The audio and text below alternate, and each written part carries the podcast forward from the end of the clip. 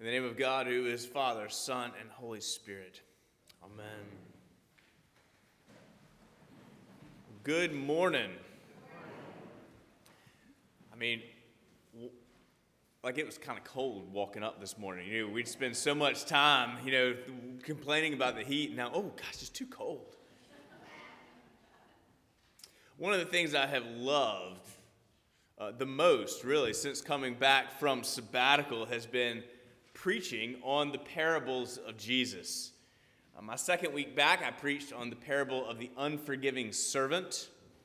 And then it was the laborers in the vineyard. And then last week, it was the parable of the two sons. Remember, one says he'll go to the vineyard, but he doesn't go. And the other one says he's not going, but he ends up going. Parables are challenging. Uh, and I think actually they've gotten more challenging uh, each week. And it's tempting uh, to think that parables are like Jesus' sermon illustrations. You know, like when I give you a sermon illustration, I might tell you a story, or I'll tell you an, uh, give you an example of something, and then, you know, I've explained some theological concept. I tell that story, and you think, oh, that's it. Now it makes perfect sense. My preacher is so, sm- I mean, my God is so good. And um, and I, uh, so sermon illustrations, we want to make those make those sense uh, easier, and it's tempting to think that's what the parables are like, uh, that Jesus is telling us a story to make us understand. But I want to say typically parables are not like that. Now, which is why when you read a parable, you might think, what is he talking about? And if you think it's supposed to make it easier, but it actually confuses things for you, then it might be discouraging uh, for you and discourage you from reading the Bible. But don't be discouraged because parables are hard. Parables are not like sermon illustrations, they're much more like coconuts. Like the sweet stuff's in there, but you got to get through some hard stuff to get to it. And this parable the parable of the wicked tenants has been a tough coconut to crack. And I hope, you know, just as an aside, I hope that's encouraging to you. Um, you know, I mean, I, have I've been to seminary, I, I make a living doing this. I, have read this parable hundreds of times. I've preached on the parable before. Plenty of times when I read scripture, I have to wrestle with it. And plenty of times when I read scripture, it wrestles with me.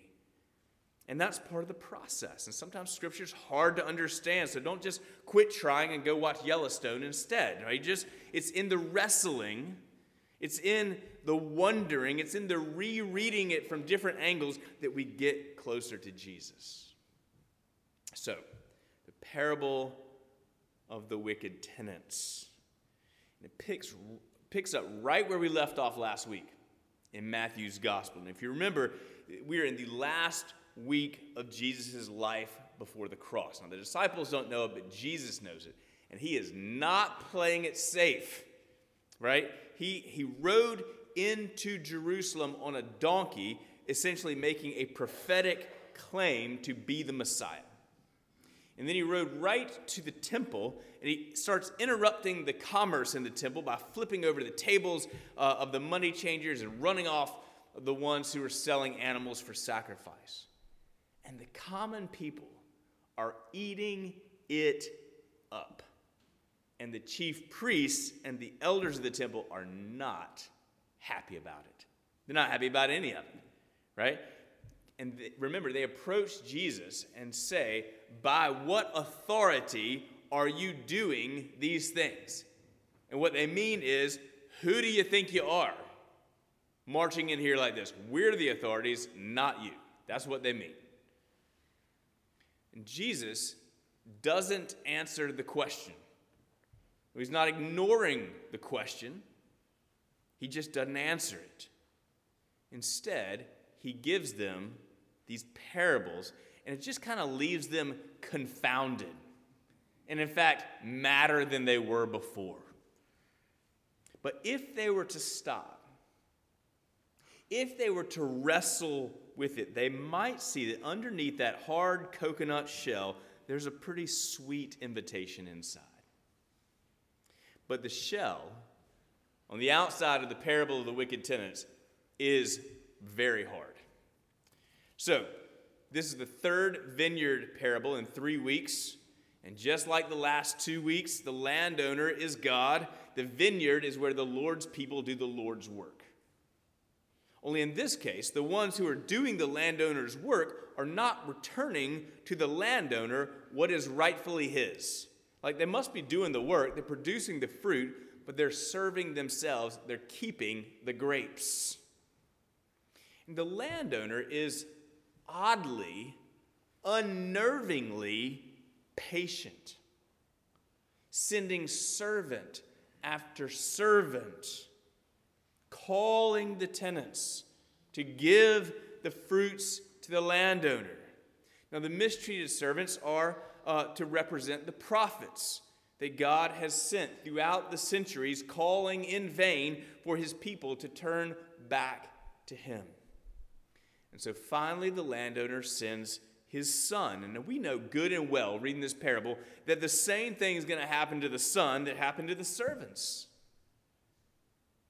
And so do the priests and the elders who are listening to Jesus tell the story. But it now Jesus must have been some kind of tor- storyteller because they are so into the story that it, it, they're listening, but it hadn't quite dawned on them yet that they are the wicked tenants in the story nor that they are the ones that, or that Jesus is the son that they're going to kill. They hadn't figured that out yet. So before they can stop the words from coming out of their mouth, they shout out that landowner should put those wretches to a miserable death and get good tenants. They've taken the bait, right? They've called for their own condemnation. The proverbial coconut has fallen and cracked them on their own proverbial heads. Man, Jesus was a good storyteller. But if, if that was all Jesus said, then we'd just be left with a hard coconut. Don't be like the wicked tenants that keep the grapes and kill the messengers. Be like the new tenants, the good tenants that give the landowner his fruit. And that would be good advice. And it might even make for a good stewardship sermon. And we would then probably pat, pat ourselves on the back for being a lot more like the good tenants, and we'd move on blissfully throughout our week. Until about Tuesday afternoon, maybe Wednesday when for some reason that we can't explain, something we heard on a podcast makes us start thinking about these wicked tenants just a little bit more. I mean, sure, in the terms that Jesus tells the story, they sound awful. But then, in a moment of unusual introspection, I begin to wonder have I ever not been totally faithful with what the Lord has entrusted to me? I mean, have I always upheld my end of the contract? Have I ever withheld anything for myself that I might should have given to the Lord? I mean, maybe it was money, but maybe it was maybe it was time. Maybe it was trust through a hard season. Maybe I withheld kindness that I should have given to another person or forgiveness? Have, have I ever, like these tenants, done the work but kept it for myself? At the cathedral in Alabama, where I served previously, the title of senior warden, which is you know the sort of head of the vestry, the body of lay people, the title of senior warden was coveted. It was like it was a point of pride throughout the city, much like it is here at Church of Our Saviour. And, um, and you could only be uh, you could only be senior warden once, and then you retired to the Council of Senior Ward- Wardens Emeriti. And, and, there was one year while I was there where there were several very good candidates uh, among the vestry to become the next senior warden, and the dean of the cathedral didn't he didn't want to pick and so he did what we do a lot of times. He put names, the names of the candidates in the hat, and he, and he drew one out. Uh, but he, he let him know what he was doing. He did it in front of the vestry. And he got an email. It was a long email from one of the names that didn't get drawn, who felt that he should have been selected. And in that long email, he listed every committee that he had ever served in, every ministry that he had ever served in uh, for the last 28 years. And one line of that email stood out. It was something like, I feel like everything I've been working for for the last 28 years has been ruined by a game of chance. Was he serving the Lord or was he keeping the grapes for himself? Let me tell you, it is so easy to keep the grapes. I mean, this, he was a Christian man, he was a good man, but it's easy to keep the grapes. Now, we're not wicked, in, you know, in the sense of, of the you know, killing the son and the servants and such, but we are human. And we are far more capable of baptizing our own selfishness than we would like to admit. We're far more willing to withhold from the Lord, whether it be time or talent or treasure, or whether it be trust or obedience or forgiveness. We are far more likely to be impressed with ourselves than to be humbled before the Lord. And if the moral of the story is don't be like the bad tenants, and the parable gets more and more uncomfortable the more and more honest we are about ourselves. And that hard coconut's going to crack us on the head, too. And I got to tell you, I'm at the front of the line. I'm at the front of the line. But lucky for us, Jesus did not just stop with the story. Lucky for us, Jesus threw in a Bible verse too. And at first, blush, the, the, the verse seems really unrelated to what he's just talked about. It's, it's a verse from Psalm 118. The stone that the builders rejected has become the cornerstone. And this is the Lord's doing, and it is amazing in our eyes. Some translations say it is marvelous in our eyes. And it is this verse that cracks the hard shell and gives us the sweetness underneath. Now, it might be a little hard to follow because Jesus mixes his metaphors. He might not have gotten a good job from his uh, good grade from his English teacher, but, but his point is this the son who is killed by the wicked tenants in the parable is the stone that the builders rejected in the psalm.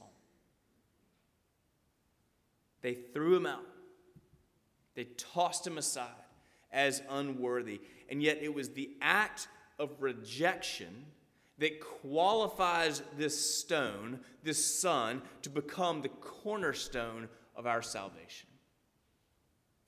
He is the bedrock, He is the foundation upon which we can stand.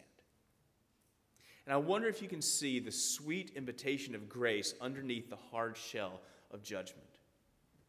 The landowner, the patient landowner who almost naively gave these tenants chance after chance. This landowner has made his son, whom they rejected and killed, the very means of their acquittal. He has made them the, the only way to escape the judgment that they had earned.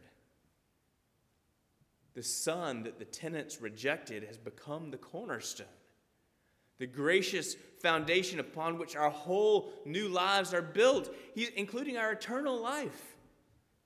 And this is the Lord's doing. We didn't do it. In fact, it's the very opposite of what we did, but the Lord did it for us, and it is amazing.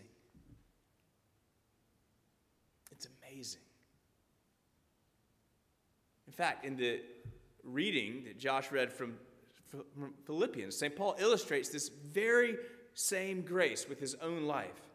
He was, before he met Christ, literally one of the tenants in Jesus' parable. He says he was a Hebrew of Hebrews. As to the law, he was a Pharisee. As to zeal, so zealous was he for his work that he was a persecutor of the new Christian church. As to righteousness under the law, he says he was blameless. He was just like the priests and the elders who were listening to Jesus, but maybe more so, right? He was a prodigious success as a Pharisee. Straight A's all through his rabbinic training, so zealous and ambitious for his cause that he would look for Christians to haul off to jail and consented to their killing. But then Jesus appeared to him, right, on the road to Damascus. And the stone that he had rejected became his cornerstone.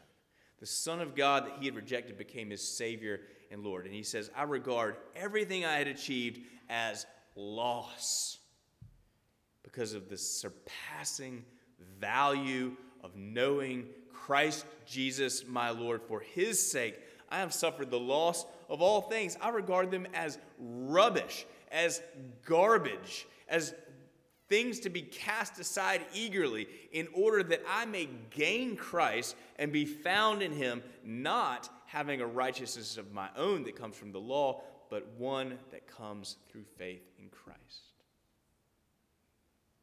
This is the Lord's doing. And it's amazing.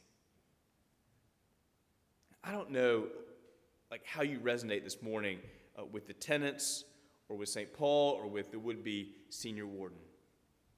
I personally resonate with all of them because we all want to keep the grapes for ourselves in some way. We all want to stand on our own two feet.